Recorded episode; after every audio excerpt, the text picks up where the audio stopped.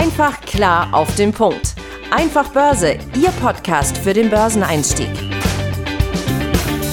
Die im Podcast besprochenen Aktien und Fonds stellen keine spezifischen Kauf- oder Anlageempfehlungen dar. Die Moderatoren oder der Verlag haften nicht für etwaige Verluste, die aufgrund der Umsetzung der Gedanken oder Ideen entstehen.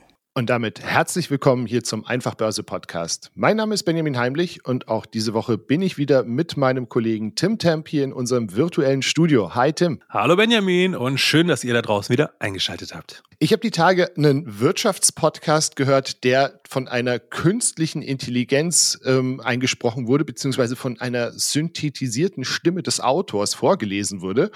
Und soweit wollen wir heute im Einfachbörse Podcast nicht gehen, aber auch wir wollen uns mal wieder mit dem Thema KI befassen. Genauer gesagt hat Tim ChatGPT gefragt, was es braucht, um ein professioneller Anleger zu werden.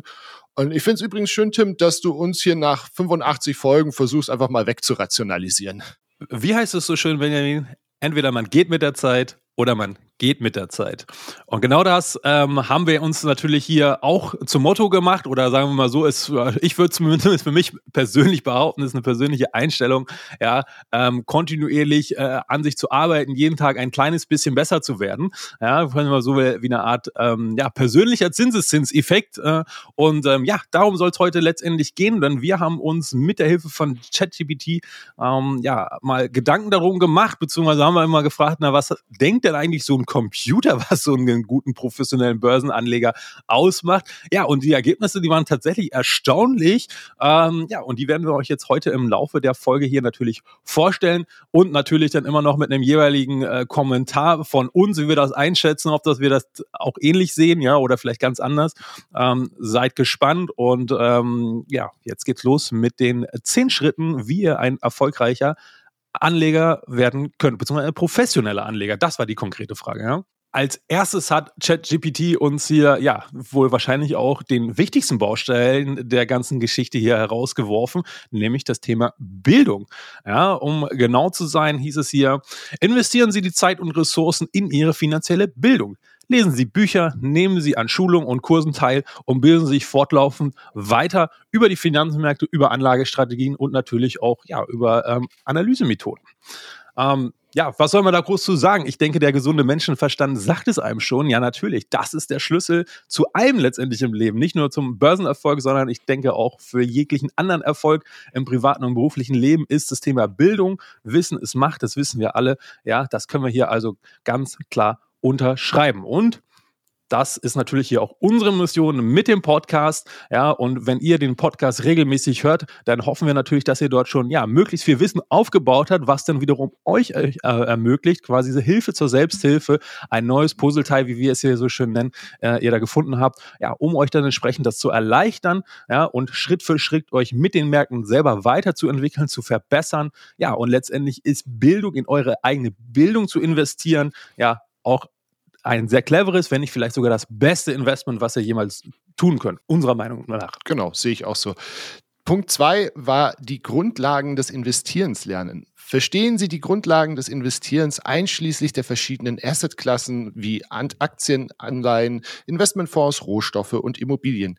Lernen Sie die verschiedenen Anlageinstrumente und deren Risiken kennen ich glaube, auch hier können wir äh, komplett zustimmen. Ich meine, wenn ihr die Besonderheiten und die Eigenheiten der verschiedenen Assetklassen kennt, könnt ihr sie ja auch miteinander kombinieren. Wir haben ja dazu auch schon etliche Folgen zu den verschiedenen Assetklassen aufgenommen und gegebenenfalls könnt ihr dann eben auch antizipieren, wie sie sich in bestimmten Situationen verhalten werden. Ne? Und wer sich nicht auskennt, ist dann eben auf andere angewiesen und die haben möglicherweise auch tatsächlich eine eigene Agenda, wenn es darum geht, euch zu erzählen, was sie Sie denken, was die beste Investitionsklasse für euch ist. Ne? Also denken wir an das Thema Bankberater. Ähm, das hat sich wahrscheinlich in den letzten zehn Jahren nochmal verändert. Aber wenn man vor, wenn man so manchen Bankberater äh, der Sparkasse oder wo auch immer gefragt hat, so was er denn von ETFs hält, dann hat er dir immer erstmal erzählt, ah ja, die können ja auch fallen um dir dann irgendwie einen ähm, eigenen einen Fonds aus der eigenen ähm, Produktlinie oder sowas äh, anzudrehen.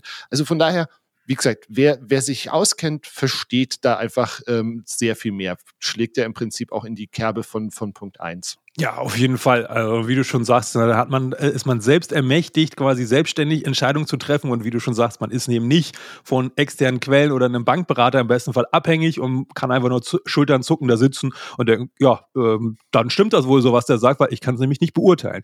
Das Problem habt ihr damit nämlich gelöst. Und das ist ein riesengroßer Vorteil. Kommen wir zu Schritt drei. Ziele festlegen. Definieren Sie Ihre Anlageziele und erstellen Sie einen Plan, wie Sie diesen erfolgreichen, äh, wie Sie diesen Plan erfolgreich umsetzen möchten.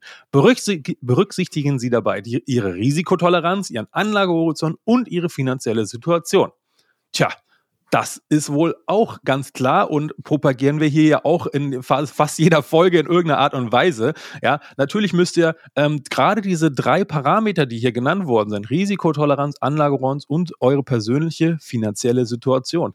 Das sind die maßgeblichen Stellschrauben, die ihr ja erstmal festlegen solltet für euch äh, persönlich, bevor ihr überhaupt irgendeine Fonds, Aktie oder was auch immer kauft, ja, um erstmal so ein Grundgerüst äh, entsprechend dort äh, zu ziehen. Ja, und am Ende natürlich, äh, ihr könnt nur wissen, beziehungsweise einen erfolgreichen Weg beschreiten, wenn ihr auch entsprechend das Ziel möglichst konkret definiert habt. Ja, und ansonsten werdet ihr nur der Spielball vom Markt. Äh, und das wollen wir nicht, weil das macht nämlich nur Stress, schlechte Laune und äh, in der Regel auch einen nicht besonders erfolgreichen ähm, ja, Anleger halt letztendlich aus, wenn ihr eure Ziele nicht wisst. Deswegen definiert euer Ziel. Ganz genau. Punkt 4. Praktische Erfahrungen sammeln. Nutzen Sie die verschiedenen Anlageinstrumente, um praktische Erfahrungen zu sammeln. Eröffnen Sie ein Demokonto oder investieren Sie kleinere Beträge, um den Markt zu beobachten und zu lernen, wie sich Investitionsentscheidungen auswirken. Ja, auch da, ich meine, alle Theorie und alles Wissen hilft herzlich wenig, wenn man es nicht ausprobiert. Ne? Ich meine, ist im Prinzip ähnlich wie Schwimmen. Ich kann mir das in der Theorie hervorragend anlernen, anlesen, wie ich äh, die verschiedenen Bewegungen abzu, äh, abzufolgen habe. Aber wenn ich es nicht ausprobiere, dann hilft es mir halt herzlich wenig. Und auch eben dieser, dieser Hinweis, eben mal mit kleineren Beträgen und Demokonten und sowas zu arbeiten, ist, glaube ich, sehr, sehr sehr, sehr gut. Also ist ähm, ja ähnlich wie ein Fahrsimulator im Auto äh, oder in der Fahrschule. Da lernst du dann auch mal, wie so eine Verzögerung beim Bremsen sich auswirkt und so weiter. Von daher kann ich, glaube ich, so einfach dem, dem ChatGPT auch zustimmen, ja. Ja, kommen wir nun zu Punkt, beziehungsweise zu Schritt Nummer 5. Mentoren suchen. Suchen Sie sich einen erfol äh, erfolgreichen, zu erfahrenen Mentor oder Finanzberater, der Ihnen bei Ihren Lernprozessen und der Entwicklung Ihrer Anlagestrategie helfen kann. Ein Mentor kann wertvolle Einblicke und Ratschläge bieten. Ja, also ich glaube, das können wir auch alle unterschreiben, so in der Form natürlich. Äh, wenn wir ganz alleine da äh, draußen unterwegs sind und gerade in der komplexen, äh, sehr dynamischen Finanzwelt, äh, da kann man gerade am Anfang sehr schnell den Überblick verlieren. Ja, und ähm, wir hoffen natürlich auch mit unserem Podcast-Format. Wir sind natürlich jetzt hier kein klassischer Mentor im Sinne von, dass wir euch persönlich vor euch sitzen und euch individuell quasi betreuen können. Nein, ja, das können wir hier nicht leisten. Das gibt das Podcast-Format einfach nicht her. Aber wir versuchen ja euch auch unser persönliches Wissen hier mitzugeben, ja, unsere Erfahrung. Ihr könnt dann selber beurteilen, aha, macht das Sinn oder macht das nicht Sinn, könnt euch dort quasi das rauspicken, was euch selber äh, zusagt, ja, und dann eure eigenen Erfahrungen machen, ja, weil das ist nämlich auch entscheidend, dann hier nochmal vielleicht äh, nochmal die Differenzierung, wo wir nochmal einen Haken schlagen würden, ja, äh, so ein Mentor, der muss natürlich erstmal selber erfahren und gut sein, den müsst ihr auch erstmal finden. Das ist schon eine Schwierigkeit an sich. Aber am Ende des Tages, wenn ihr den gefunden habt, sehr gut für euch. Ja, das kann euch nur, nur weiterbringen und äh, positiv beeinflussen. Aber, und jetzt kommt das große Aber, was wir hier noch hinzufügen wollen, ähm, so ein Mentor, der nimmt euch natürlich keine Entscheidung ab. Ihr äh, müsst am Ende des Tages selber entscheiden, wollt ihr diese Aktie kaufen, verkaufen, halten äh, und so weiter da müsst ihr selber ähm, euer Konzept finden, aber der Mentor kann euch natürlich da in gewisser Weise lenken, so gewisse, sag ich mal, Leitplanken vielleicht geben äh, zur Orientierung, die euch hilft, schneller voranzukommen, beziehungsweise erstmal überhaupt zu verstehen, was ist denn überhaupt sinnvoll für Leitplanken zu setzen und welche vielleicht eher nicht. Ganz genau. Und ich meine, äh, es ist sowieso ärgerlich, ähm, Fehler zu machen, die andere schon vor einem gemacht haben. Im Bereich Geldanlage ist es natürlich doppelt ärgerlich, weil es dich am Ende dein eigenes Geld kostet. Der Punkt 6 ist ähm, praxisorientierte Kenntnisse entwickeln. Wenden Sie Ihr Wissen in der Praxis an, indem Sie echte Anlageentscheidungen treffen. Analysieren Sie Unternehmen, erstellen Sie Portfolios, verfolgen Sie deren Performance und lernen Sie aus ihren Erfolgen und Fehlern finde ich jetzt eine gewisse Redundanz zu Punkt 4. Aber wenn du ChatGPT natürlich gefragt hast, ob es äh, zehn Punkte ausspucken kann, vielleicht hat es noch ein bisschen Platz gebraucht oder sowas. Also äh, ja, natürlich, äh, wie gesagt, Punkt 4 hatten wir das ja schon angesprochen. Da ist jetzt natürlich dann der Unterschied, dass hier keine Demokonten mehr vorkommen, aber im Prinzip ist das, kann man so machen, ja. Ja, nee, du hast recht. Das ist vielleicht auch noch ein interessanter Hinweis. Ich habe tatsächlich die äh, konkret eingegeben, die äh, zehn Schritte, zu, ähm, äh, die man braucht, um ein professioneller Anleger zu werden. Deswegen hat er ja hier auch äh, ganz äh, diszipliniert entsprechend die zehn ausgeworfen. Möglicherweise könnte man nochmal das ausprobieren, äh, was er rausschmeißt, wenn man quasi diese konkrete Vorgabe nicht tätigt. Kommen wir nun zu Punkt Nummer sieben, das Netzwerken. Knüpfen Sie Kontakte zu anderen Anlegern, Finanzexperten und Fachleuten aus der Finanzbranche. Nehmen Sie an Finanzveranstaltungen, Konferenzen und Investmentclubs teil, um von deren Erfahrung und Wissen zu profitieren. Ja, da wollen wir jetzt hier erstmal kurz einschmeißen. Auch interessant, äh, dass der gute ChatGPT quasi sein, äh, was eigentlich für uns am naheliegendsten war, ne, Reddit oder ähnliches, so äh, kommt ja aus einer ähnlichen Welt, relativ innovativ, äh, ähm, modernes Internet. Ja, vor allem, also ich meine, das, das Spannende ist ja, wenn man sich anschaut, ähm, auf was für Daten ChatGPT trainiert wird ne? und ähm, wie die äh, Qualität der Daten gewichtet wird, da sind tatsächlich Reddit, äh, Reddit ist da relativ weit oben, wenn die eben äh, Links oder sowas ranken. Von daher finde ich es spannend, dass das rauslässt. ja, also deswegen auch äh, witzig, aber uh, um jetzt hier bei dem Punkt zu bleiben, ja, na klar, das ist natürlich Netzwerk. Vitamin B äh, schadet nur dem, der keins hat, heißt es doch auch so schön, ja. Und ich glaube, das können wir alle unterstreichen. Ja, umso mehr ihr euch verknüpft, weil natürlich unsere tägliche Zeit ist bei allen begrenzt. Ja, aber wenn man sich mit anderen Leuten zusammentut, vielleicht weiß der andere was, der sich stundenlang mit einem anderen Thema beschäftigt hat, was auch wichtig und interessant ist und kann einem dann schon die Quint Quintessenz quasi mitgeben, ohne dass wir selber stundenlang erstmal suchen müssen, um überhaupt herauszufinden, was ist jetzt hier überhaupt wichtig oder halt eben nicht. Und auch genau das probieren wir hier, hier eben auch. Ja, hier fließen ja entsprechend in jede Podcast-Folge äh, über 25 Jahre Börsenerfahrung von Benjamin und mir zusammen ein. Ja, und wir wollen euch ja hier auch in 20, 30 Minuten die Quintessenz des jeweiligen Themas herausdestillieren. Ne? Also auch das macht total Sinn, unserer Meinung nach. Ja? Nutzt das, äh, zahlt ja letztendlich auch wiederum ähm, auf äh, Punkt 1 unter anderem mit der Bildung ein. Ja, letztendlich gehört das natürlich auch dazu, äh, weil ähm, durch das Netzwerken erhaltet ihr ja maßgeblich Wissen von anderen Leuten und seht neue Dinge, die euch dann wiederum weiterbringen können. Ganz genau. Oder eben halt, vielleicht hat jemand bei einem Unternehmen oder bei einer Aktie schon was gesehen, was man selber übersehen hat, ne? Weil der oder diejenige, keine Ahnung, Profi in dem Bereich ist, sich, weiß ich nicht, perfekt mit Biotechnologie auskennt und sagt, ah, guck mal, da ist noch ein großer Haken. Man kann ja dann am Ende trotzdem investieren, aber man sollte es halt in seine eigene Risikoabschätzung mit reinnehmen.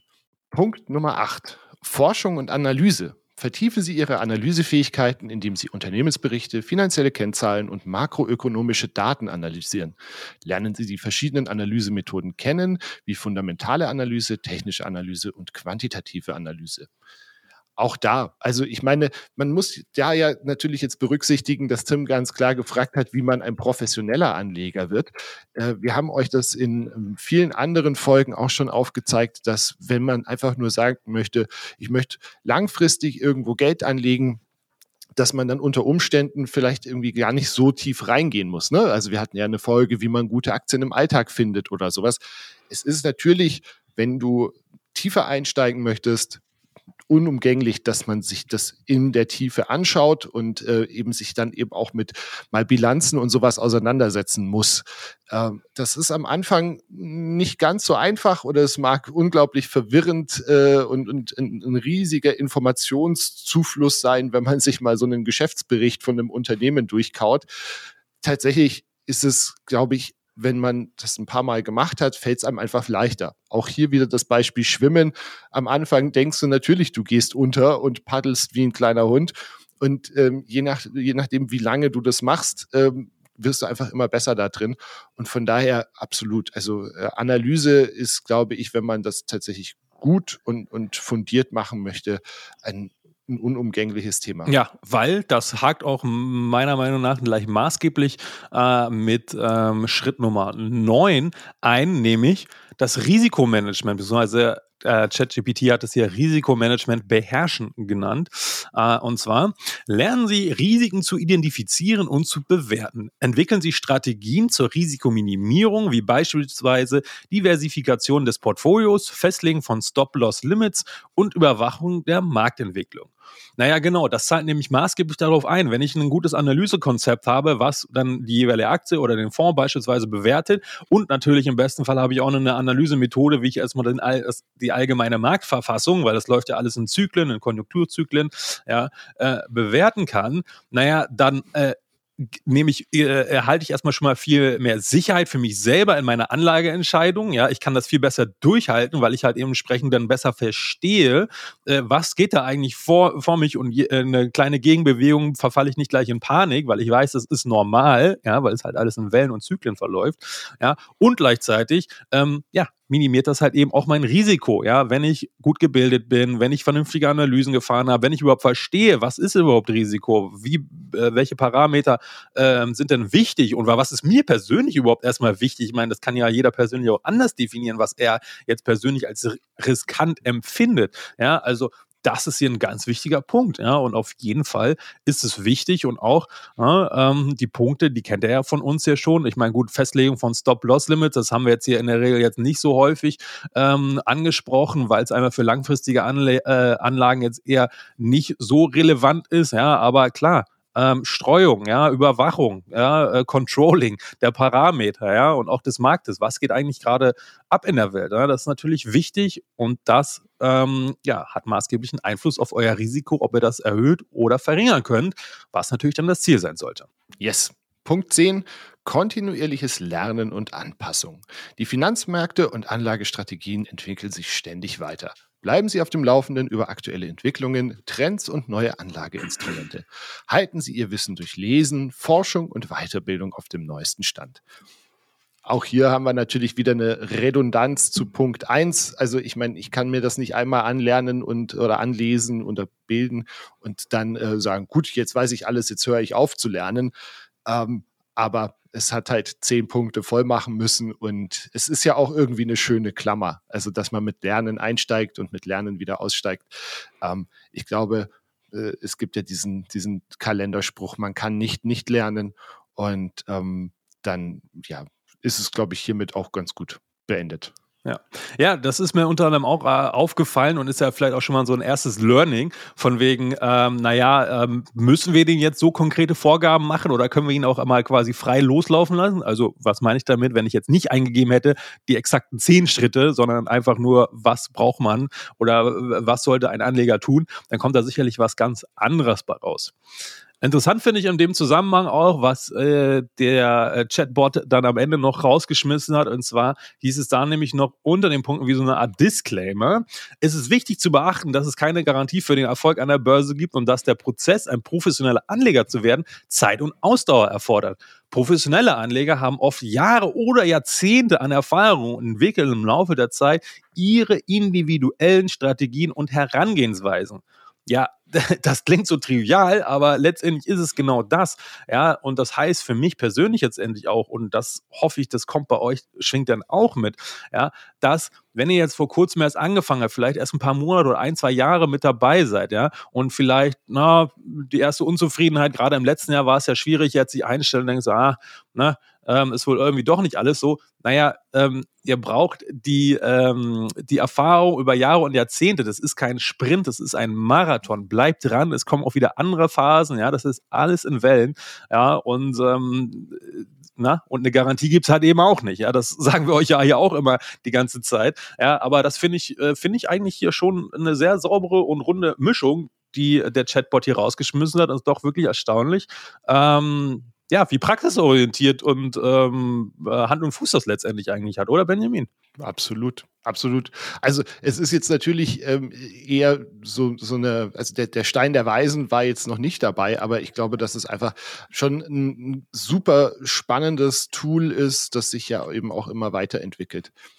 Was sich auch weiterentwickeln muss, ach, König der Überleitungen. Wahnsinn. Äh, ist bei, ist, äh, bei unserem Topic der Woche. Und zwar ähm, wollen wir sprechen über eine, eine Analyse. Ein Bernstein-Analyst, William Woods, hat gesagt, das Geschäftsmodell von Zalando sei out. Und zwar sagt er in der Studie, dass ähm, eben die Zeit, dass es aus der Zeit gefallen sei, dass die großen Marken jetzt ihre Hausaufgaben gemacht hätten und immer mehr ihre Produkte im Direktvertrieb, also das sogenannte D2C, also Direct to Consumer, ähm, vertreiben über eigene Shops, was dann eben äh, die Margen und die Preise drückt und damit zu einem Problem für Händler von wie Zalando wird, die eben ganz, ganz viele Marken dabei haben.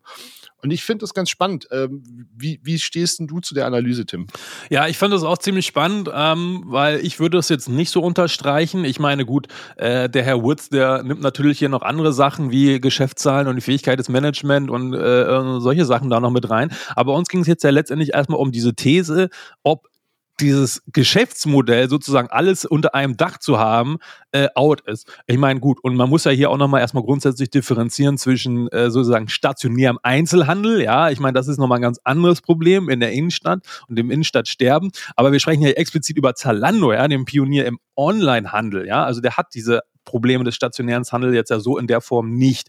So, und dann würde ich einfach erstmal ganz äh, nach äh, Peter Lynch äh, da rangehen und sagen, ja, was, was sagt mir jetzt hier mein erster Gedanke und was, was, wie denke ich überhaupt persönlich darüber nach und wie shop ich überhaupt? Ja? Und dann denke ich mir so, ja, ich habe doch immer irgendeinen Zweck. Ja, also ich brauche irgendwie was Neues für, fürs Sportmachen oder ich habe eine bestimmte Veranstaltung, wo ich hingehen möchte oder neue Freizeitkleidung. Ja, und dann habe ich ja jetzt ja nicht vor Augen, aha, ich will jetzt von Marke XY genau dieses Modell aus der äh, ähm, Fashion-Show ähm, äh, ähm, äh, und sonst was irgendwie haben. So, nee, ich gehe auf irgendwelchen Shop, von mir aus auch auf Zalando, äh, klick da in die jeweilige Kategorie ein, Jacke oder Sportbekleidung und dann gucke ich halt, was gibt's denn da gerade überhaupt oder was vielleicht auch gerade im Angebot, das von der, von der letzten Saison oder so, was da quasi der, der ähm, gerade neu gedroppt worden ist, was vielleicht jetzt ein bisschen günstiger ist, aber trotzdem halt schick für mich persönlich halt aussieht.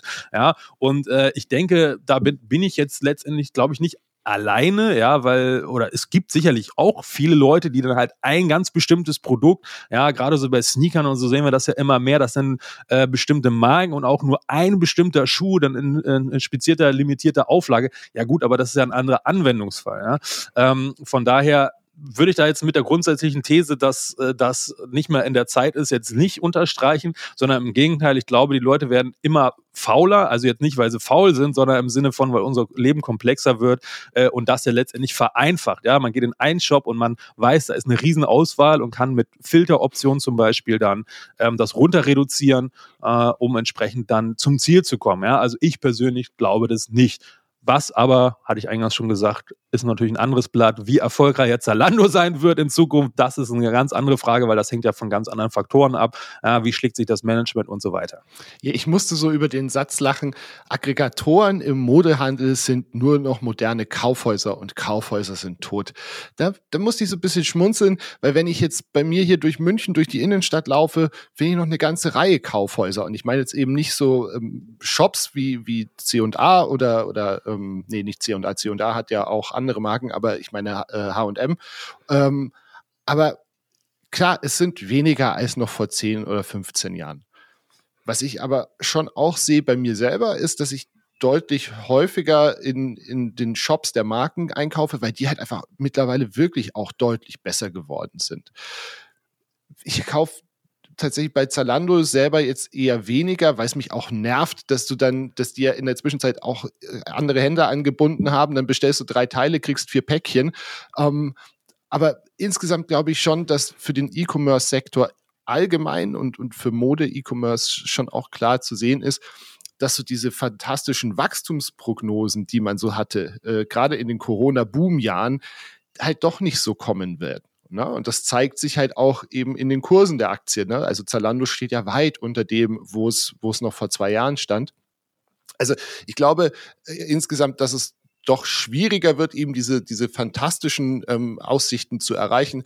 Und das ist aber, wie du auch schon sagst, mit Sicherheit weiterhin eine Daseinsberechtigung für eben so Multimarkenanbieter wie eben Zalando auch geben wird. Damit wollen wir es für heute beschließen. Und ähm, hoffen, ihr habt wieder was mitnehmen können. Tim, dir vielen lieben Dank für deine Zeit, für deine Zuarbeit. Euch vielen lieben Dank fürs Zuhören. Vielen Dank, ChatGPT. Und ähm, bis nächste Woche. Ja, ich wollte mich ja natürlich auch hier bei ChatGPT erstmal bedanken und für die Erfinder für dieses tolle Tool. Ähm, da werden wir sicherlich noch ähm, ja, viele spannende Entwicklungen und Erfahrungen mit sammeln, sowohl ja, jeder von äh, uns privat, wenn er es denn äh, nutzen möchte. Und ähm, ich sage auch vielen Dank für deine Zeit, Benjamin. Wir werden hier noch äh, lange und viele Podcast-Folgen hoffentlich machen und nicht wegrationalisiert werden. Äh, und ich danke euch natürlich auch für euer Vertrauen und eure Zeit, dass ihr hier wieder eingeschaltet habt. Lasst uns gerne Bewertung da bei den Online-Plattformen Plattform und dann hoffe ich, ihr schaltet auch nächste Woche wieder ein. Bis dann. Ciao. Ciao. Einfach klar auf den Punkt. Einfach Börse, Ihr Podcast für den Börseneinstieg.